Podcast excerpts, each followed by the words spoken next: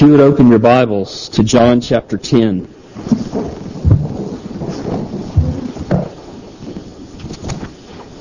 Our text this morning is verses 22 through 42.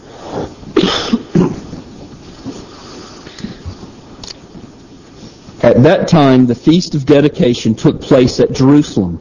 It was winter, and Jesus was walking in the temple in the colonnade of Solomon. So the Jews gathered around him and said to him, How long will you keep us in suspense? If you are the Christ, tell us plainly. Jesus answered them, I told you, and you do not believe. The works that I do in my Father's name bear witness about me. But you do not believe, because you are not among my sheep. My sheep hear my voice, and I know them, and they follow me.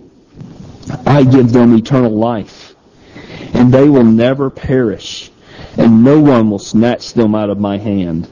My Father, who has given them to me, is greater than all, and no one is able to snatch them out of the Father's hand. I and the Father are one. The Jews picked up stones again to stone him. Jesus answered them, I have shown you many good works from the Father. For which of them are you going to stone me? The Jews answered him, It is not for a good work that we are going to stone you, but for blasphemy, because you, being a man, make yourself God. Jesus answered them, Is it not written in your law, I said you are gods? If he called them gods to whom the word of God came, and scripture cannot be broken, do you say of him whom the Father consecrated and sent into the world, you are blaspheming, because I said, I am the Son of God. If I am not doing the works of my Father, then do not believe me. But if I do them, even though you do, do not believe me, believe the works, that you may know and understand that the Father is in me, and I in the Father. Again they sought to arrest him, but he escaped from their hands. He went away again across the Jordan to the place where John had been baptizing at first, and there he remained. And many came to him, and they said, John did no sign, but everything that John said about this man was true. And many believed in him there. Let's pray. Father, I pray that every uh, person here would be given the ears of a sheep to listen to their shepherd's voice as he speaks through his word. And Father, use me as an instrument to proclaim the good news about him. I ask in Jesus' name, amen. You know, when I was little, I used to imagine that it would be wonderful if Jesus came back to earth, came back like to New York City, and began preaching. And I think one of the reasons why I used to wish this is that I really wasn't ready to believe myself. And I wanted a kickstart, kick in the pants, if you will. if Jesus comes back, well, then that'll be easier for me to believe. I imagine most of us have wondered at one time or another, uh, or wished that maybe Jesus would, would come back and what would happen? You know, what would happen if Jesus did come back to New York City and started performing miracles like he did 2,000 years ago? I would imagine all the major networks and cable news stations would film his miracles and maybe even broadcast his sermons. Scientific community would be terribly disturbed. And most certainly vast numbers of people would begin traveling to New York City in an attempt to see him in person, especially those who had a medical ailment or uh, had a loved one who was really sick. But then the question is, would Jesus be recognized as the Messiah if he showed up and started doing what he did 2,000 years ago? Now, of course, Jesus is not going to come down to New York City or to Jerusalem, for that matter, and begin performing miracles here on earth like he did the first time. Second Thessalonians describes Jesus' second coming by saying, when the Lord Jesus is revealed from heaven with his mighty angels in flaming fire, he will inflict vengeance on those who do not know God and on those who do not obey the gospel of our Lord Jesus. They will suffer the punishment of eternal destruction away from the presence of the Lord and from the glory of his might when he comes on that day to be glorified in his saints and to be marveled at among all who have believed. Hebrews 9, 27 and 28 says, Just as it is appointed for man to die once, and after that comes judgment. So Christ, having been offered once to bear the sins of many, will appear a second time, not to deal with sin, but to save those who are eagerly waiting for him. So when Jesus comes back, he's going to gather him uh, his his his people together like a shepherd gathers the sheep. Um, I uh, I read the scriptures and I see the church being called out to him to meet him in the air.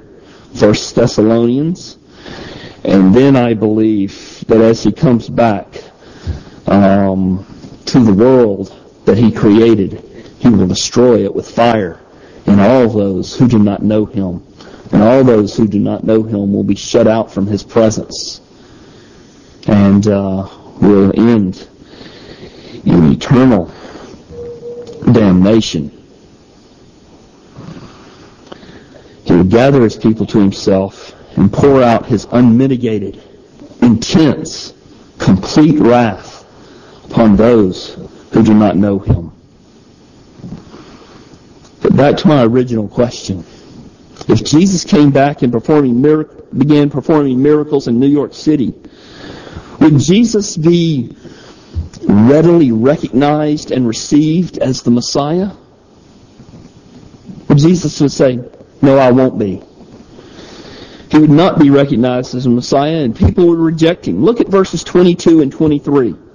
At that time, the Feast of Dedication took place at Jerusalem. It was winter, and Jesus was walking in the temple in the colonnade of Solomon. So the Jews gathered around him and said to him, How long will you keep us in suspense? If you are the Christ, tell us plainly. First of all, let me uh, bring us up to speed. And for those of you who are visiting, we it's our practice to work through books of the Bible. So we've been working through the Gospel of John. And so we've already looked at um, chapter 10 a couple of times. And in chapter 10, Jesus is talking about being the good shepherd. Here in verses 22 through 42, or verses 22 through 39 actually, this is not part of the same sermon that he was preaching earlier. Even though he's still talking about him being the shepherd of the sheep, it's a different sermon. This sermon takes place actually two months um, later than the previous uh, sermon that he had preached in John chapter 10. It notes in verse 22 that this is the feast of dedication and that it was in the winter. This feast of dedication was a commemoration of the rededication of the temple that had happened 200 years earlier. Just a little short history lesson since I like history. Alexander the Great had conquered the, the whole known world, but, and you would know this as well, he died unexpectedly at 32 years of age. And so his kingdom was divided amongst his four top generals. Seleucus uh, Nicator was the general that took over the part of the empire that included Jerusalem. And then his great, great, great grandson, Antiochus the Great, decided to torment the Jews by offering pigs as sacrifices in the temple, among other travesties. The Jews rose up and, and uh, re- retook the temple, and the Feast of Dedication commemorates this victory. The Jews still celebrate this uh, feast today and they call it Hanukkah. So that's the background for Hanukkah. And so Jesus was there to celebrate this feast. Presumably he had not been in Jerusalem for the previous two months, but in his absence the Jews had been talking about him. They had been discussing him. They had been um, uh, deciding what they needed to ask him when he showed up again back in town. So Jesus came back into town for the feast. He was there at um, walking in the temple in the colonnade of Solomon, and the Jews surrounded him and would not let him leave. And they said in verse 24, How long will you keep us in suspense? If you are the Christ, tell us plainly. Jesus said in response, I did tell you plainly. I told you two months ago, but you won't believe me. Then he said, The works that I do in my Father's name, they bear witness about me. The problem is, they would not believe Jesus or acknowledge that his miracles were an authentication of his identity as the Messiah. And so they're asking him, tell us plainly. But he already did. The question for us is, why will they not believe? Here's Jesus preaching like no other person has preached. Here's Jesus doing miracles, healing the sick, healing a man that was born blind in, John chapter 9 that, that, that was the catalyst for his sermon earlier in John chapter 10. Why won't they believe? They will not believe, according to Jesus himself, is that they are not his sheep. They won't believe because they're not his sheep. Look at verse 26. But you do not believe because you are not among my sheep. This is astounding. This is not a lack of a clear testimony on Jesus' part. This is not a lack of knowledge. Um, they did not reject Jesus because of a lack of information. Jesus' claims were not obscure. And for us today, the Bible is very clear about the identity of Jesus Christ and what he came to earth to do. A third grader, maybe even a second or first grader, could read the Bible. If, if, if their reading skills are, are, are strong enough, they'd be able to read the Gospels for themselves and uh, understand who Jesus claims to be. A preschooler can understand the claims of Jesus as they are taught to them. In other words, the heart of the, pro- the heart of a problem in believing Jesus is not a problem in our head. It is much deeper. The heart of the problem that keeps a person from believing the claims of Christ and trusting Him as Savior is the problem of the heart. People are so in love with the things of this, of this world, especially in love with themselves, that they will not repent of their sins. They have such a taste for the world that Jesus is distasteful to them. And so this love of the world becomes enslaving. Their love of things of this world is so powerful that they would not believe Jesus if he did come back to New York City or to Jerusalem or to Brandon, Florida and began performing miracles. Remember in Luke 16, uh, yeah, Luke 16, uh, the rich man and Lazarus, and the rich man died, and uh, Jesus in this uh, parable uh, has the rich man talking to Abraham, and the rich man is begging Abraham, please send someone back from the dead to warn my cousins and my brothers. And Jesus um, says, even if someone came back from the dead, they would not believe. So enslaving. are is the, the human heart that is dead in sins.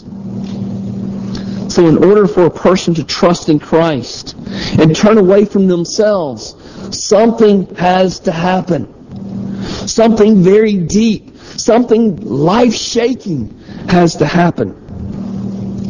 And what it is that has to happen is that God must take away your world-loving, your rebellious, your spiritually dead heart and give you a new one. He must give you a new, regenerated, born again heart. And when you receive this, this new heart, your inclination then and your desire will be to seek Jesus Christ and love Him supremely. Theologically, this happens when the gospel is preached. As someone is hearing about the Lord Jesus Christ and understanding their need of Him, understanding their sinful condition and their utter helplessness before God, God begins working in their, that person's heart and begins changing them. It could be happening in your heart right now. And if you don't know the Lord Jesus, I pray that He does work in your heart. I was telling uh, the men in officer training this morning, uh, and I've told you before, uh, about Chris Hendry. I don't know if I've used his name before, but he's a good friend of ours. Uh, I had just just met him my uh, freshman year down at Georgia Southern before I transferred to Covenant College. I was a brand new Christian, and I invited him to a Bible study. And uh, he wanted to come and argue with the pastor who was teaching it, and so he brought all his his objections. And he brought the the objection that you know we've heard so many times before. How can you tell me that God is a God of love when there are people out in the jungles who've never heard about Jesus and they'll die uh, in their sins and go to hell. And uh, the pastor, leading, leading the Bible study, said, You're right, they will go to hell. But God is showing you His love in that you get to hear this message. You are hearing it right now. And he was angrier. And he said, You mean to tell me that God would love me and not love them? And then he said it a second time. You mean to tell me that God would love me enough to let me hear this message and not love them? You mean to tell me that God loves me and is allowing me to hear this message? And he was shouting in the pastor's house. And that work of regeneration took place right there in front of me. And he's walking with the Lord. His family is walking with the Lord. He's a godly man. You can pray for him as you think think of him. He works at um, one of the major news stations um, with a pretty important job.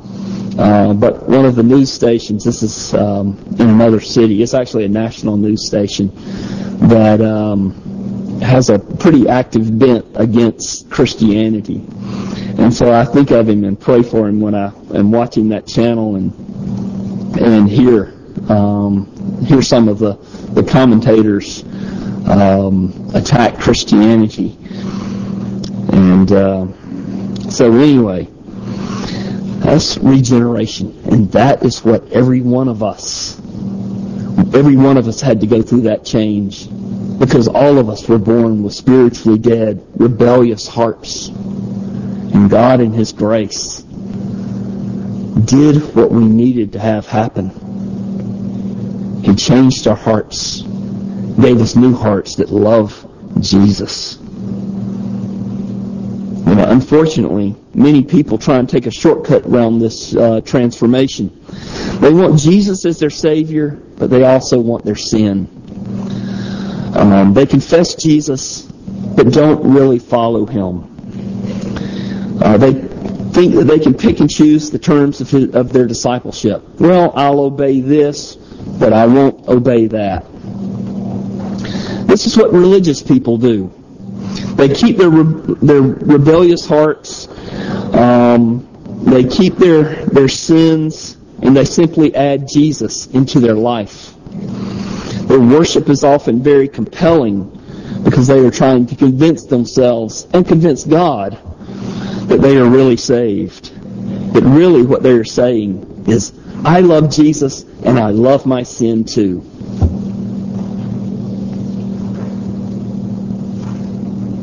And that is trying to take a shortcut around regeneration, around having your heart truly changed by God. I love verse 26. Verse 26, I've already referred to it. Jesus says, You are not my sheep because you do not believe. But actually, if you listened closely, that's not what it says. It actually says the opposite. It says, You do not believe because you are not my sheep. And it's easy for us to try and turn this around. Well, we're not his sheep because we don't believe. But the Bible says it clearly. You do not believe because you are not his sheep. If you are an unbeliever. This means that an unbeliever is utterly and completely at God's mercy. You are utterly helpless to believe until God causes you to be born anew. The reason why I love this is because as a as a when I was in college, I was trying to do all these religious things. I've told you the story before trying to do what Brent Robinson did, the guy who was reading the Bible to me. And I was trying to go to church because Brent went to church. I was going to Bible studies because Brent went to Bible studies. But I was like this religious person. I had this, I was seeking Jesus, but I really loved myself and my sin. And what happened was God brought me to the end of myself when I realized that there was no way I could ever be saved apart from His grace. And so instead of trying to do any of the religious things, I simply cried out, God, if you don't save me, I won't be saved. Here I am. I'm at your mercy. And all of a sudden, my life began to change. My desires began to change. I was revolutionized. My mom thought that I had joined some kind of cult. And I was simply loving Jesus for the first time in my life, even though I'd grown up in church. And so, if you're an unbeliever and you're utterly at God's mercy, unable to change your own heart, what can you do? Pray earnestly that God will not abandon you in the hardness of your heart. Pray earnestly that God would be merciful to you. And those are the prayers that Jesus loves to answer. And when you become one of Christ's sheep, you will listen to his voice and you will follow him. Look at verse 27. My sheep hear my voice, and I know them, and they follow me. How do you know you're truly a believer? Don't look for some emotional experience. Don't look for God to start changing all your outward circumstances. In other words, I've got a bad life, and so now that I'm a believer, God's going to make everything uh, happy, happy, happy all the time, time, time. Don't look for God to do that because that is not an assurance for your salvation. How do you know if you are a believer? Simply look to Jesus. And if you are his sheep, you'll love him. You'll follow him. You'll listen to his voice. He will be your shepherd. And then look at verse 28. Being one of Jesus' sheep meaning that you receive all the benefits that the shepherd has to give. We could think of Psalm 23. The Lord is my shepherd and all the benefits.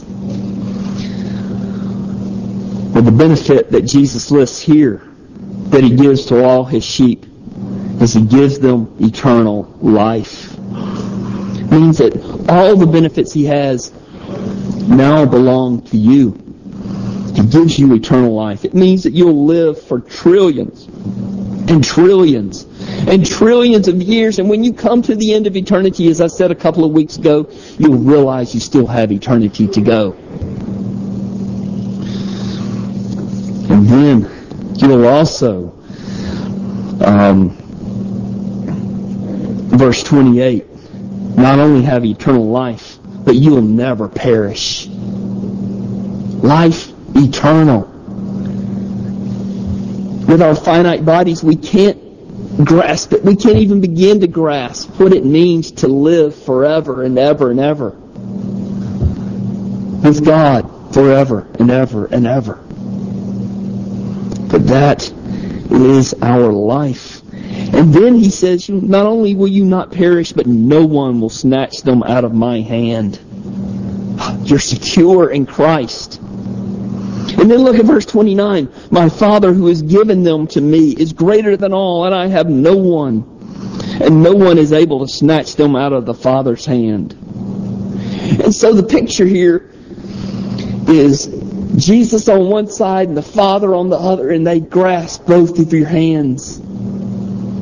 And nothing can snatch them out of your hand. Neither death nor life angels, nor principalities, neither height nor depth, width or breadth. Nothing can separate you from the love of God, which is in Christ Jesus our Lord.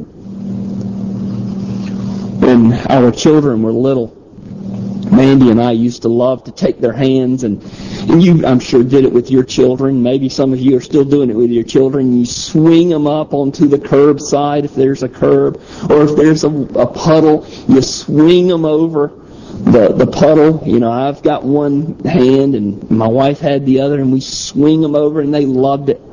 You know, and their little hands could not support their weight. Yet they never ever flew out of our hands because it was not their strength that was holding them. It was mine and my wife's. And this is what Jesus is saying. He's got one hand. The Father has the other. Nothing under all creation can separate you from Him. The Good Shepherd watches over and keeps His sheep. And then He says, I and the Father are one. To make it clear that Jesus is not weaker than the Father. The Father is not weaker than the Son. Well, this was all that the Jews could take. They picked up stones to stone him. Verse 31. So Jesus basically said, I've done a lot of good works. For which of these works are you going to stone me? Listen to their hatred in verse 33. The Jews answered him, It is not for a good work that we are going to stone you, but for blasphemy, because you, being a man, make yourself God. Well, they had accused him of this earlier in John chapter 10. They had accused him of this earlier in um, John chapter 8 and John chapter 9. They, in other words, they had plotted together. They were waiting for Jesus to make a statement like this. Their hearts, their heads were closed because their hearts hated God. Jesus was a threat to them. And let me point out again, Jesus is talking about the Good Shepherd. He is holding out to them eternal life. He's holding out to them God's love that will hold them forever. But he's talking here to people who hate him. In other words, the mercy of Jesus Christ is on full display as he's preaching to these people. Jesus answered them, Is it not written in your law, I said you are gods? And this is from Psalm 82. I must confess, it was very difficult for me to follow what Jesus was saying here. In fact, I read some of the commentators and they struggled with it a bit. So I finally uh, came to agree with John Piper at this point. He said, well, this is just a tactical maneuver on Jesus' part. Biblical and true, but a tactical maneuver to quote Scripture, to get them thinking about Scripture, um, to get them arguing amongst themselves, because what was their intention? Verse 33. Their intention was to stone him. They had the stones, um, 30, verse 31, they had the stones in their hands, ready to stone him. And so Jesus starts a theological argument. Paul would do the same thing. Remember Paul? Um, when the people were about to tear him apart and he stands up, I'm on trial today for the, the resurrection of the dead and all the, the Pharisees come to his aid and then everything's uh, all confused and um, and somehow or another Paul ends up not being torn apart and somehow or another Jesus ends up flipping away even though they're going to arrest him. So John Piper says this is a tactical maneuver. Uh, to, to quote Psalm 82, I'll just uh, I'll just go along with John Piper. And we'll be looking for someone to bring me some more light on this passage. Anyway, Jesus goes on, he escapes them. And let me give credit to John Piper once more as I conclude. Um, I was going to end with verse 39 because verse 40, Jesus slips away goes across the Jordan River, crosses the Jordan River to where John had been baptized baptizing at first, and there he remained. And I realized from reading John Piper, yeah, I need to go all the way through this passage because no one says, it says no one believed until they got to verse 42. But you don't have a sense here in the passage that Jesus is out performing miracles. I assume he is, but the passage purposely does not mention that he was preaching. It purposely does not mention that he was out performing miracles. Says, so why do these people believe? It says in verse 41, And many came to him and they said, John did no sign, but everything that John said about this man was true and many believed in him there. In other words, Jesus is not outperforming miracles. They're simply remembering what John said. Who was John? John was Mr. Unpretentious. John was Mr. Humble. John was Mr. Don't notice me, notice Jesus, the Lamb of God. And the people who understood John's message, who took it to heart, they were a humble people and they receive the word in humility. If you have a spirit of pride, if you want to be a Christian for people to look at you and take notice of you, that's not true faith. True faith is humble faith. True faith is resting upon Jesus because you know that there is no other hope for you because you were such a great sinner. And so Jesus, in this passage, gathers his flock, that is this flock of unpretentious people that were living out beyond the Jordan, who had listened intently to John the Baptist in his humble preaching as he pointed continually to the Lamb of God who came to take away the sin of the world. Let John the Baptist this morning remind you to look upon him who came as the Lamb of God to take away the sin of the world by taking his sin upon himself and being punished in your stead and rising from the dead for your justification. Let's pray together. Father,